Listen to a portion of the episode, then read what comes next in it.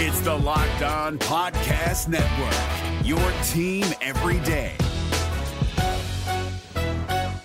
This Locked On podcast is brought to you by Home Chef. Now that the novelty of the new year has dwindled down, how are your resolutions coming? One of mine was to order less takeout, cook more at home, but I'll be honest, I haven't been consistent. That is until I found Home Chef. Home Chef provides fresh ingredients and chef designed recipes conveniently delivered to your doorstep to simplify the cooking experience and without robbing you of the joy of putting a dish together yourself. I'm pescatarian and they cater to a variety of dietary needs. I had this super refreshing ginger sesame salmon, a beautiful trout dish, and a super comforting shrimp and vegetable orzo dish, all of which took me less than 30 minutes to put together. For a limited time right now, Home Chef is offering all of our listeners 18 free meals plus free shipping on your first box and free dessert for life at homechef.com slash locked on. That's homechef.com slash locked on for 18 free meals and free dessert for life. Homechef.com slash locked on must be an active subscriber to receive free dessert. Jackson Gatlin here, host of the Monday edition Locked On NBA podcast. Every Monday, I cover the three biggest stories in the NBA with the local experts from Locked On. It's an awesome recap of the weekend of the NBA and a look at what's ahead. Mark your calendars on Monday to join me for Locked On NBA podcast, available on YouTube and wherever you get your podcasts. Oh, what a game against the Hawks. That is what offensive basketball is all about. Track meet, light your hair on fire kind of ordeal. Buddy, we're going to break it all down. Hit us with the beats. Yeah, get on those running shoes, friends, because we're going into sprint mode here. This was was wire to wire, open basketball. Uh, we we learned some things, I think, about the rotation and who can we can expect to be filling in for Spencer Dinwiddie, and and then we also got that dose of a reminder of what it is to have KD and Kyrie. It doesn't matter what it looks like early, it's how you close things out late. It's just a phenomenal, phenomenal game all the way around. And there's so much more to go into. Uh, we're gonna we're gonna go through it all. We'll go through the rotations. We'll go through some of the defensive struggles. Uh, we'll talk about you know maybe some other things that we think are to happen here in terms of lineups, and then obviously we kind of talk about what it means when you have just two of the all time great scorers on your team when you're closing a game because that was you know, in the end, that's kind of what told the story of this game. This is a fun one to talk about. We're really excited to get into it. But first, the theme music.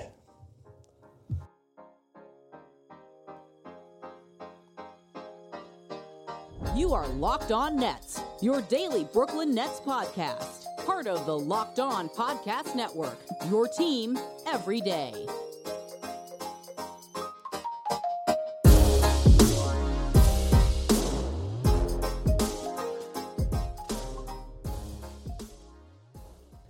Right, welcome back to the Locked On Nets podcast on the Locked On Podcast Network, your team every day. I'm Doug Norrie, owner and operator, DFSR.com, where I got you covered for all of your betting and DFS needs for NBA, NFL, as well as that season continues to chug along. And over there is Adam Armbrecht. He's the voice of the Brooklyn Nets on Sportscaster, where he's giving you a bunch of NBA analysis as well. Buddy, how we doing?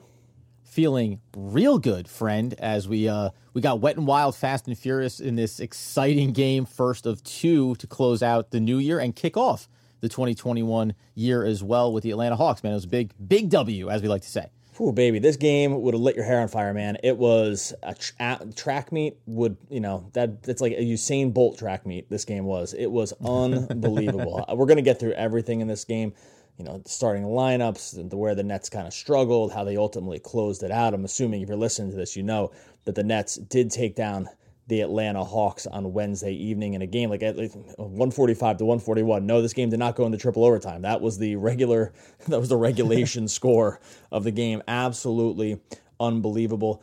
Um, in terms barely just, crested that 239 and a half mark that they were talking about for the total. I mean, this is what happens at All Star games, right? Like this is like the, when the All Star game when they just done a gentleman's handshake to not play defense till the fourth quarter or something like that. It's it was uh, the, the the pace of it was absolutely crazy. Um, the just you know just the amount of volume three point shooting. Uh, these are just like high level thoughts here, but um, I did have a, a, moment during the game where my wife decided to sit down. It's like one of the most exciting games of the year in terms of just like just all out outpouring of scoring. My wife, we talked about this before, never ever watches basketball. Chooses this game to sit down and start asking me who's that guy who's? I don't know why this was the night. I, am just like, I'm just like, I, I try to do it because I love my wife and, and she's a, she's a great sport about this stuff. But I'm like, you know, could we have done this? I don't know, some other night where it's not like not the game where every single possession you just can't take your eyes off the screen. And now I'm explaining how tall Kevin Durant is and you know who, who this guy is. anyway, uh, They're all good. They're all fantastic players. That's all you need to know. Thanks so much. She's like, oh, he's skinny. That was one of her. oh boy. Wow, he's skinny.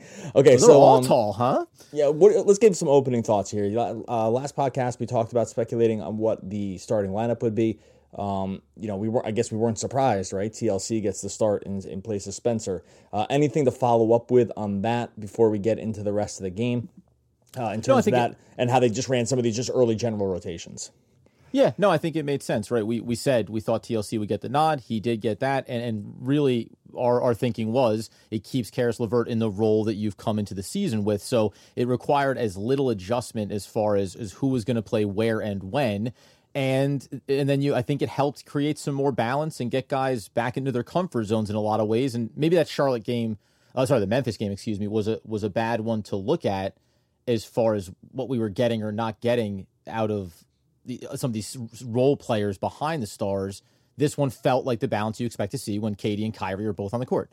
Yeah, Steve Nash had come out also early in, uh, in the pregame and said that he um, this was going to be a game where they probably started moving away from, or excuse me, where they started um, mixing and matching. It was, was the word he used. Um, you know, NBA parlance, you would call it staggering, where they were just going to make sure that KD and Kyrie didn't sh- weren't on the up until this point. They basically shared the court one for one uh, right through the first four Yeah, games. twenty two seconds.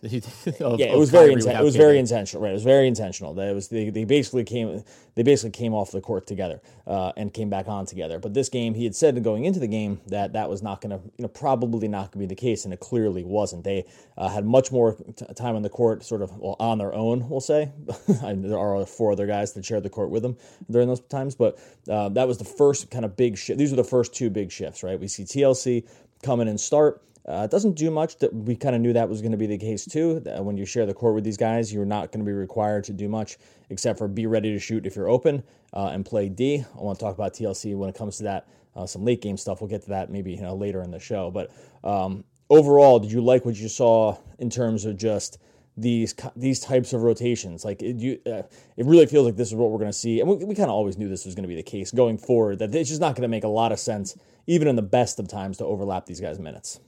Yeah, and it makes sense too. Not in big picture, yes, but specifically as we talked about too, right? Relatively deep team that you're facing in the Atlanta Hawks have a lot of perimeter shooters, so the most logical thing is to spread out your two best players a little bit here, so that you can balance that second unit and, and create a level of evenness in terms of what the defense for Atlanta was going to have to deal with. And listen, we all know there wasn't a ton of defense in that regard, but both units, benches for both squads here, played big roles in this game. So it was important that you were still able to keep. I think it's a Kyrie stays in there a little bit longer, and then Kevin Durant comes back in, and they start to blend these together a little bit, and that just allowed to have scoring on the floor. And, and ironically, even when Kyrie was struggling early in this, right, still able to keep consistency and balance uh, throughout both units. So it, it makes sense, and I expect to see more of this. I'll just be curious if they continue to tweak who plays with who on the floor because you'll start to see more of that balance play out for Steve Nash and understanding who complements Kevin Durant better and who's best suited to play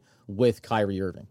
Yeah, and this is what's going to happen when you have two superstars. This was a um, sort of a criticism what happened with Kevin Durant when he was in OKC was that they rarely.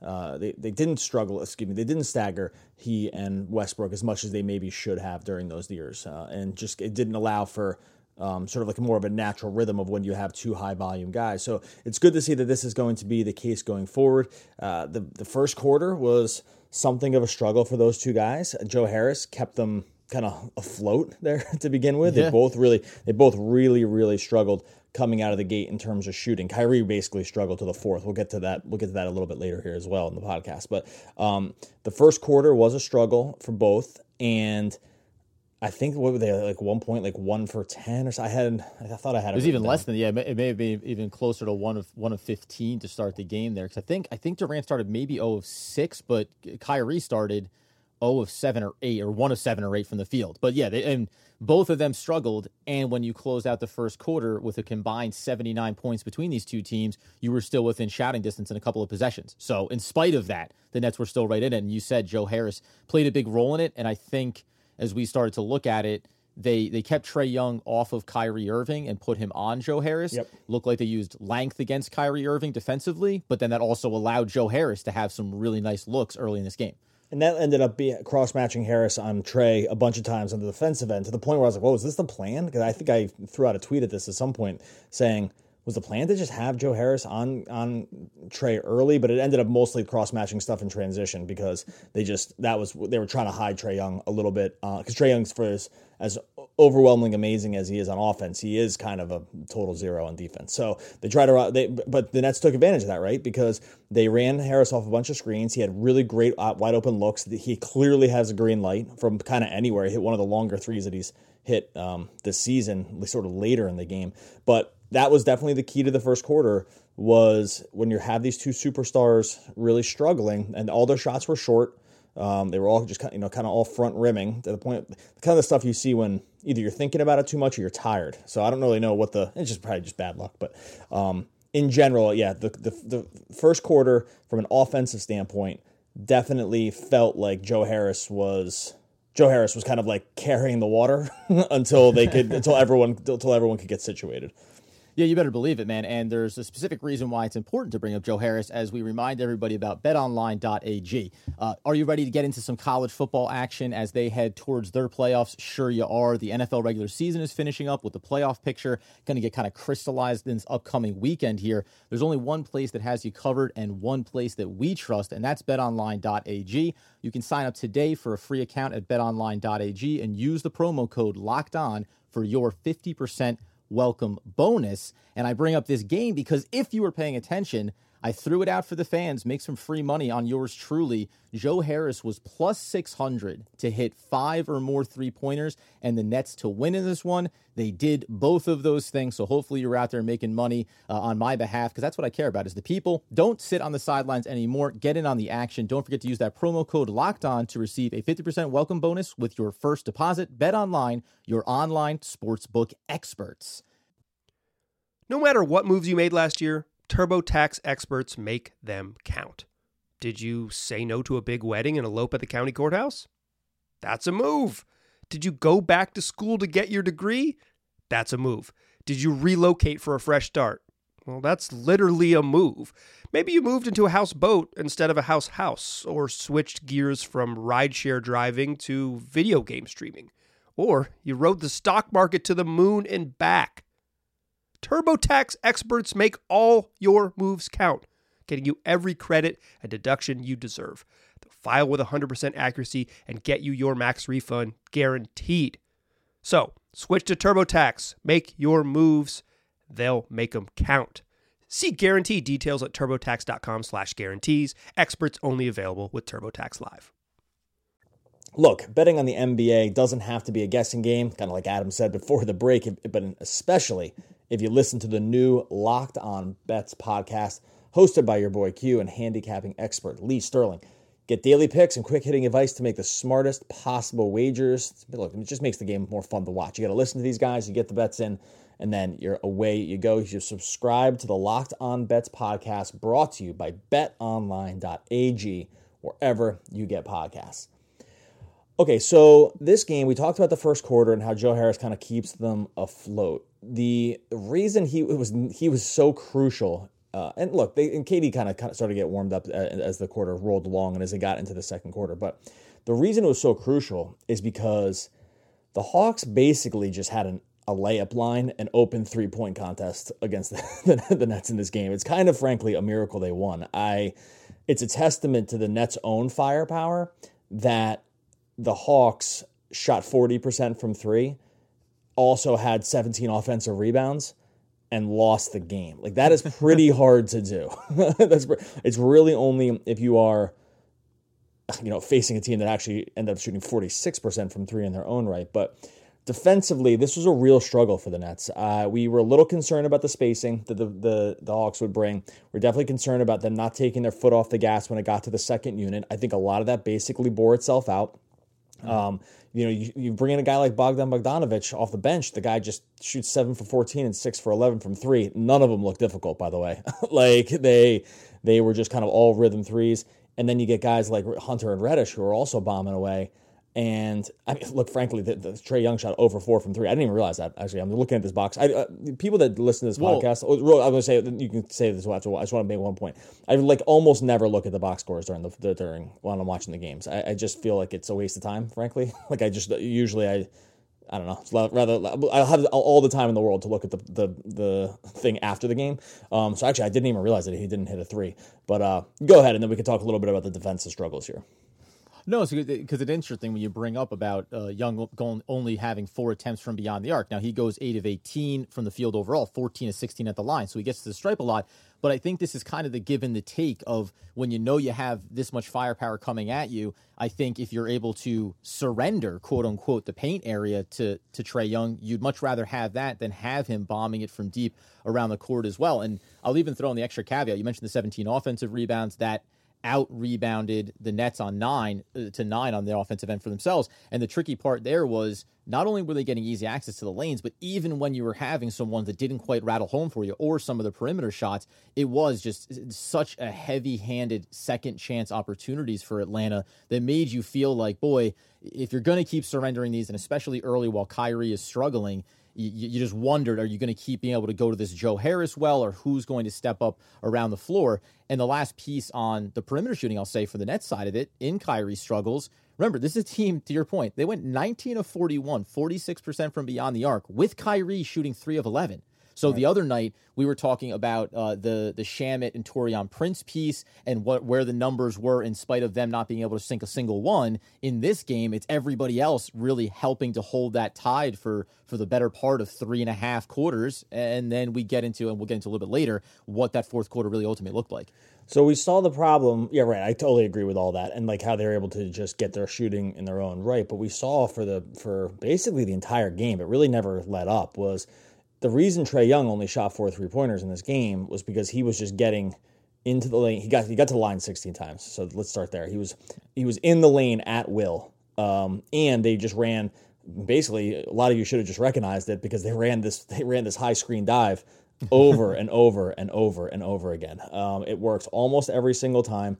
DeAndre Jordan had no chance. This is why he only played 15 minutes in the game, where he was complete dust, um, totally worthless. It, this is not the matchup for him. The second Capela came off the court, you can't play DeAndre a single minute more. We talked about this, by the way. Kudos. We talked about this last podcast. We said this is this is going to be a struggle from him. If they bring Capela off the court, DeAndre cannot stay in the game. So, um, and that bore itself off. Even when Capela was in the in the game and Trae got worked his way down in, there was just nothing happening. So I'm not to make this about a DeAndre Jordan thing. It was kind of it was on this was on everybody and the spacing you could see it in five out spacing. If you don't know what five out you know motion spacing is, it's when basically all five shooter, all five offensive players start outside the three point line. They're all threats, so you you you can't kind of you you can't um, sag off any of these shooters, and even John Collins at any point.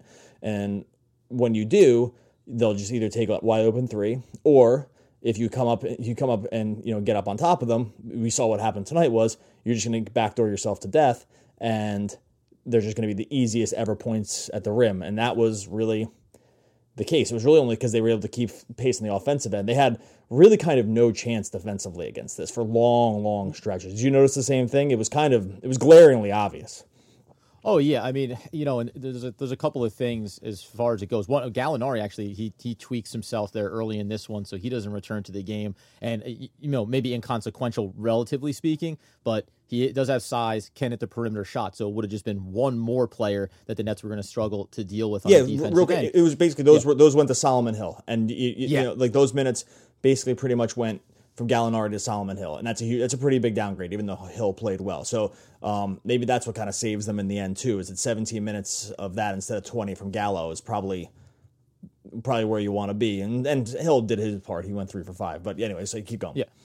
No, but and so the, the couple of pieces were, as you said, the, the transition piece and identifying where the shooters are and who's supposed to be picking up who. Because there's a, there's a handful of times. I, I, mentioned, I think before we got going here, that by the end of this game, Joe Harris looks like he's about to pass out on the court mm-hmm. because he does so much work on the on the offensive end, running, trying to get himself openings, and then defensively, he really was doing everything he could to try to close out. Everybody really, you know, it wasn't for lack of effort, but there was a handful of times. It's not just about on the interior and some of those offensive rebounds or some of those very easy looks. That's kind of glaring. The secondary piece though is there was a lot of conversations and it wasn't it wasn't infighting. It was just kind of hey, we haven't all played together more than four games. Mm-hmm. Our fourth game here. Where were you supposed to be? Who was supposed to be stepping out there? Because there was a number of of three point beyond the arc shots, especially in transition, where underneath the basket you were seeing some combination of even Joe Harris with Kevin Durant and a little bit of Jarrett Allen there, or it's going to be Caris LeVert. You know, guys kind of sagging into the paint,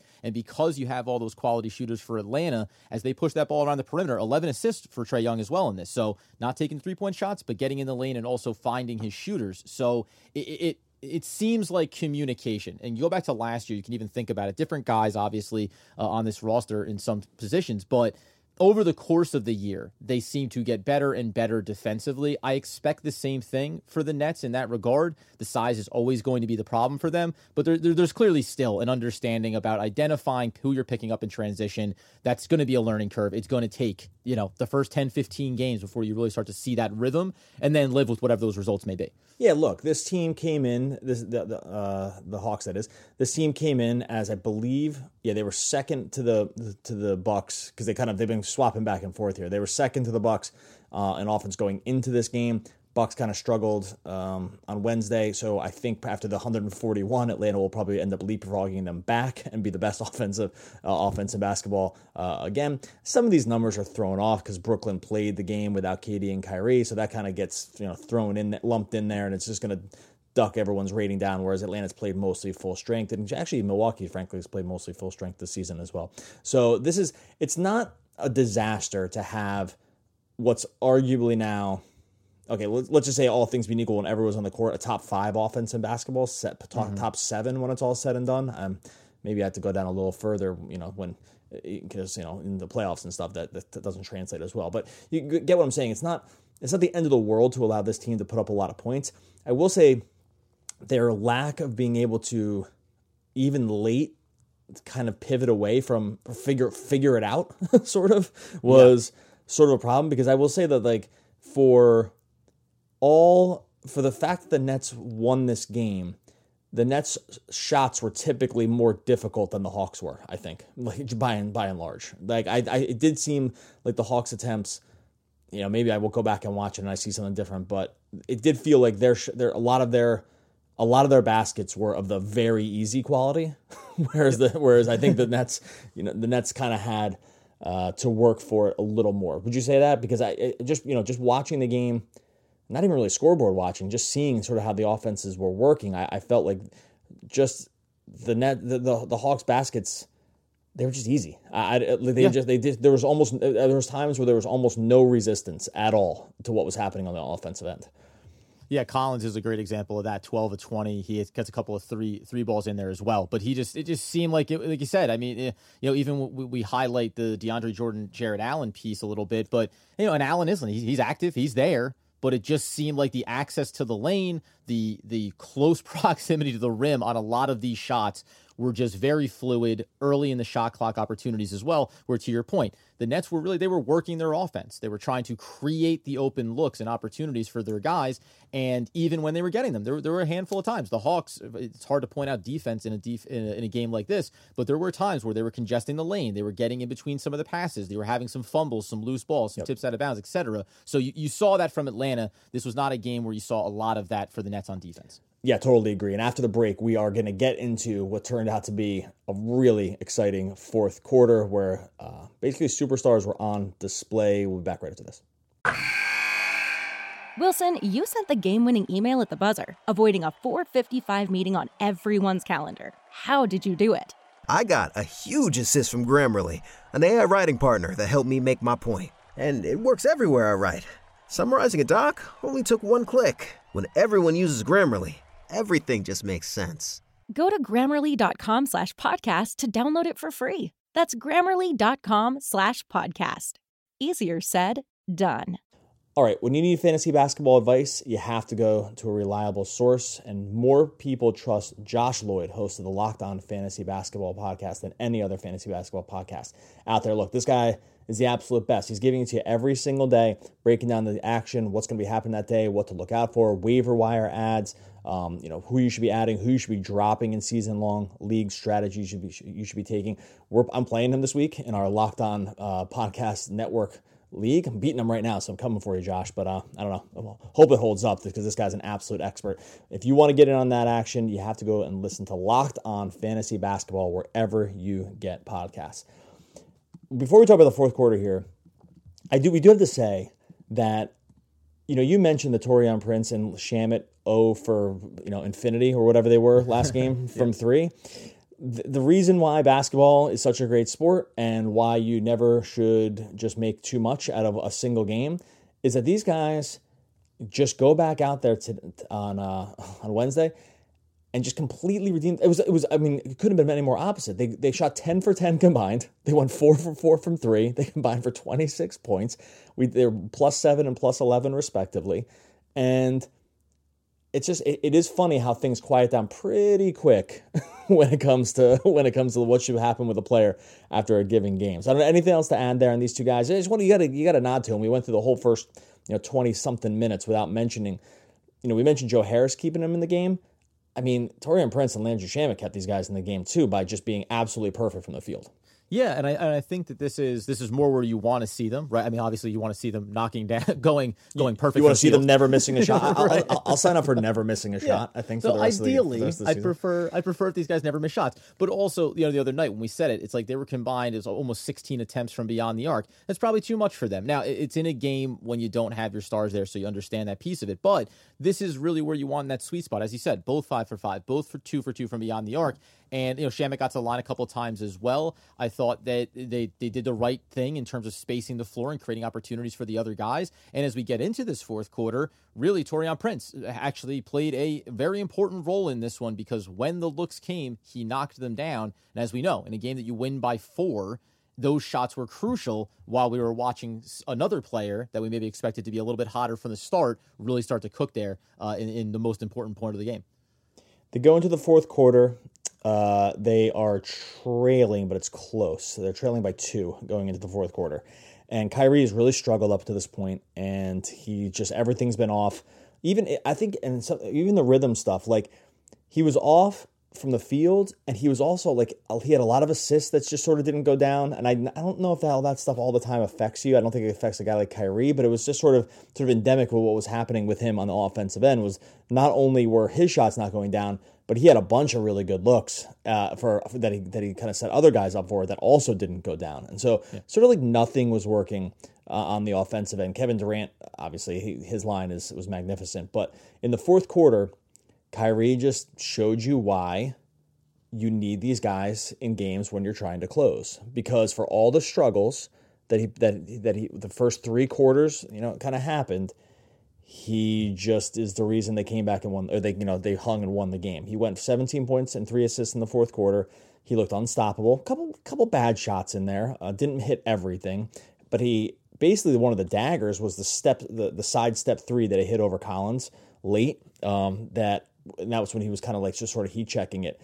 And by the way, a nod to Ian Eagle who called it the electric slide because I just oh, did he say did he oh, say that? I was I wasn't really listening to the I wasn't really listening to the play. That's that's a great call. I did hear one yeah. thing where he called the Shamet ShamWow earlier, which I liked. Um, but uh, then I kind of wasn't listening to the the play by play. That's a great. Yeah, we called the electric slide. The one that that was the movie did on Collins. Uh, yeah, yeah. He's like electric slide for the three. Yeah. I mean, listen, Ian Eagle, one of the best in the business, but of course, uh, but, but you're right though that that fourth quarter he comes into that 0 of seven from beyond the arc, finishes three of eleven. So he goes three of four in the fourth quarter from deep. You combine that with, and also like we've said going back to last year, settled in very comfortably to that mid range game, right? Getting into the lane and finding his spots there to pad out those 17 points uh, gave you another eight from inside and also got to the I think he got to the line there maybe got to the line there maybe once in the fourth quarter. I don't know if he got there early or not, but he only went to the line twice in uh, you know twice in this game or one trip to the line I should say. So he had to do a lot of his work and this goes again back into the defensive piece for Atlanta and at least making it difficult for Kyrie throughout this game and yet this is why he's one of the top whatever put put him in wherever however you want to rank him. This is why he's one of the better players in the league because after all of that, 3 plus quarters of not being able to get a shot to go, he just goes off and completely changes the way the fourth quarter looks. Yeah, um, just I was just going through this real quick. Um, I think Durant put up, let's see, fifteen. Yeah, 14 of his own in the fourth quarter. So they combined for it looks like something like 32 of the 43 points uh, in the fourth quarter. I was just kind of going. Well, this again, this is what this is what you get when you have two of the best no lower than seven offensive players in basketball on your team. And sometimes it's going to look a little hero ballish, and sometimes it's going to look a little ISO heavy, my turn, your turn. Um, and that can be hard to watch sometimes when it's really out of the flow, uh, especially early in games because it's like you know everyone's trying to get themselves. And I don't think they even really played like this early, but at times, at times the game can sort of bog down. I think it happens a little more with Kyrie than it happens with Durant, but in general what you want though is it when you get to these late game situ late like sort of end game situations, if you can have spacing around these guys and you're just forcing one-on-one defenders, first of all you're trying to get yourself into the matchup you want, and then you're forcing these guys to just, you know, basically ISO D to the top scorers in basketball, it becomes a very, very difficult proposition. And that is what the Hawks sort of ran into late in the game as they continued to run their offense. And they look, they put up 37 points in the fourth quarter, so it wasn't like they slowed things down. But with Kyrie and KD, we saw that when it when the going gets tough, and this is where it's going to be playoff stuff. When the going gets tough, you can just basically fall back on two guys that almost no defender in the league is going to be able to pick up one on one for an entire fourth quarter stretch if they have a things cooking, right? And that's that's what you got, and and the Kyrie basically washed away sort of the the shooting stink of the first three quarters by taking over the fourth. And then that is to your point earlier in the game when you are struggling. What I like to see Kyrie go really hard into facilitator mode, maybe, and, and, get away from his shot a little bit. Sure, but there's a reason why guys like him do keep shooting because it does come back around. So yeah. you, you, have to live with that, right? That's what you're going to have to live with when you have these guys. And, and, more often than not, by the way, it's saying living with it. It's more like you're going to be bathing in it because it's going to be better more often than, than, it's bad. Um, but yeah, so I 100% agree with that. The other, the quick nod that I will say before we get into because we we started this on coming into this game about the rotation, how you're going to play Spencer Dinwiddie. There's another starting rotation piece that I think we want to close on, but a quick nod has to go to Caris LeVert as well, who in 24 minutes it was a 4 13, 2 of 6 from beyond the arc. Uh, you know, had to only had one turnover, and worth noting that Kyrie Irving only had one turnover in this game as well, so also protected the ball. But eight uh, assists for Caris LeVert. Found Jarrett Allen a couple of times. Found Taurean Prince on a cut. Found Joe Harris. I, I think that that's worth noting as well. That here's a guy who maybe, while Kyrie is struggling early in this one, he might want to put a little extra pressure on himself to be a scorer. He ended up staying in a very balanced mode and ended up giving you a, nice little complimentary line in this game where he's not the first, second, or even third guy that you think of as you work your way through the stat sheet. Yeah, he didn't close. He wasn't in the closing lineup. I thought that was interesting. He comes out with about seven four. Yeah, this comes out at the seven forty five mark for Allen, and they close.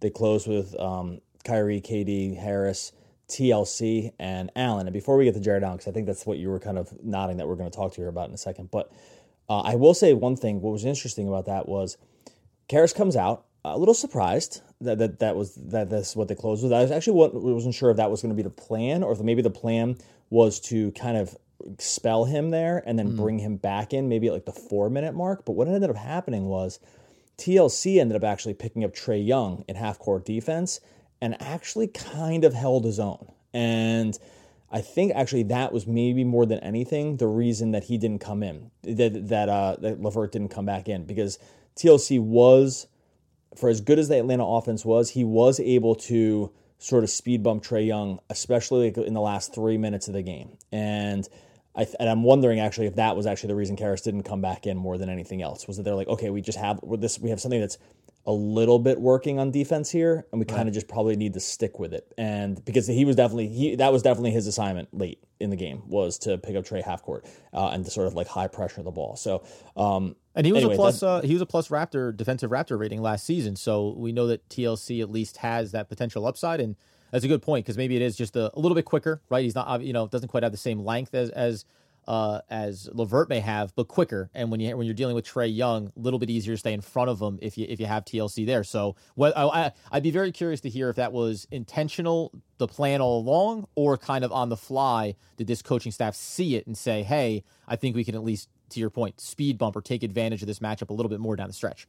Yeah, I'm not sure. They'll, they'll probably never admit something like that. But the um because you know never going to want to say Caris couldn't do it probably. Right. But I think they were just getting they're probably just getting just enough. Let's close this off. Uh, this is going to be our last podcast before the new year, so we'll be back um, you know, next week. We're not gonna we're not gonna come out to you New Year's Day. Uh, we'll be you know sleeping sleeping soundly in. I think that that morning, but um. Do you think that this is the last start that DeAndre Jordan, DeAndre Jordan gets? Uh, it was so. It's been glaring from anybody. Uh, let's let's go into this, and then and, and by the way, next week we're going to talk about some Nets New Year's resolutions. We'll get into all that stuff. You know what we're looking forward to in the new year. Um, but do you think?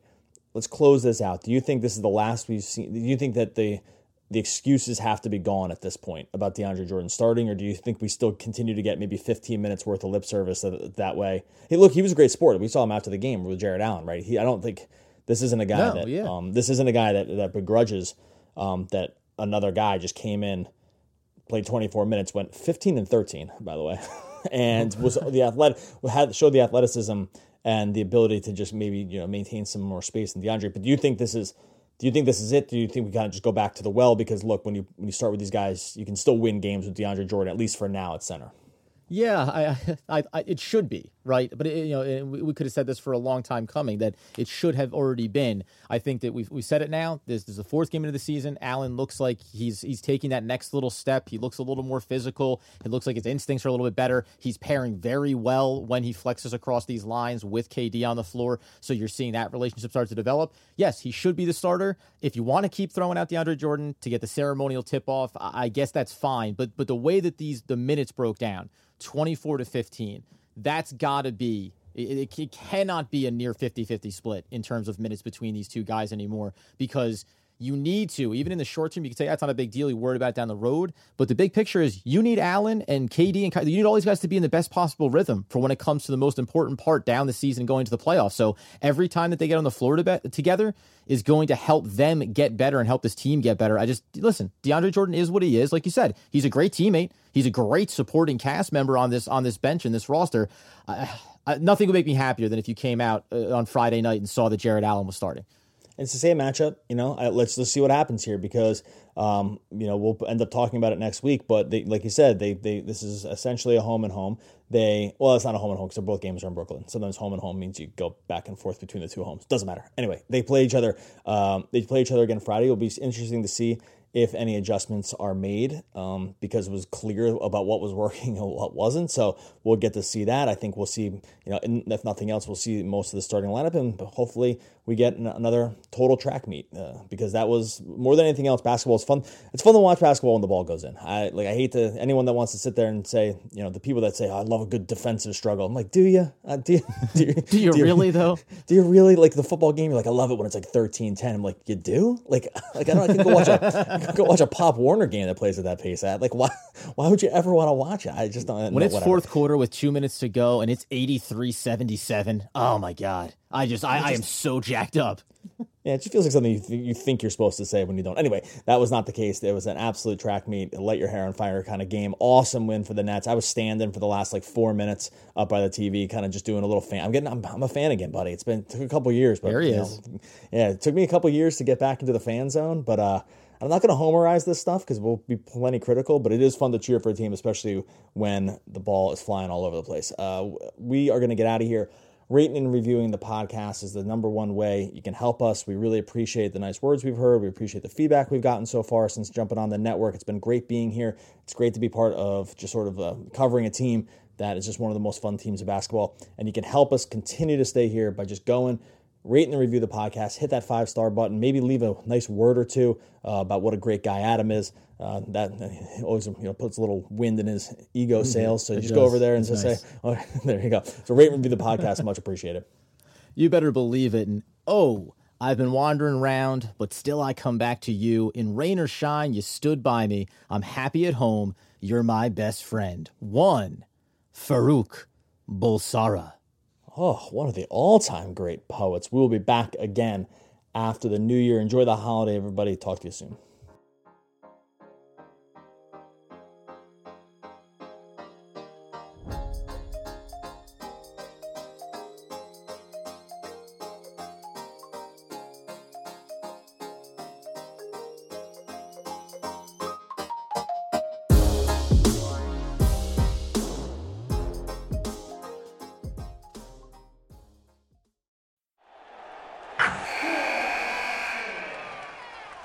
Wilson, you sent the game winning email at the buzzer, avoiding a 455 meeting on everyone's calendar. How did you do it? I got a huge assist from Grammarly, an AI writing partner that helped me make my point. 96% of Grammarly users say that it helps them craft more impactful writing. Would you agree? Grammarly helped adjust my tone to navigate tough work conversations. And it works everywhere I write, so I can quickly communicate effectively. Your teammate used Grammarly to summarize an important document, making a three pointer. How did he do it? It only took one click. When everyone uses Grammarly, everything just makes sense. You made an incredible slam dunk to end the game. The meeting was canceled, and your team will go home champions. Go to grammarly.com slash podcast to download it for free. That's grammarly.com slash podcast. Easier said, done. Hey, Prime members, you can listen to this locked on podcast ad free on Amazon Music. Download the Amazon Music app today.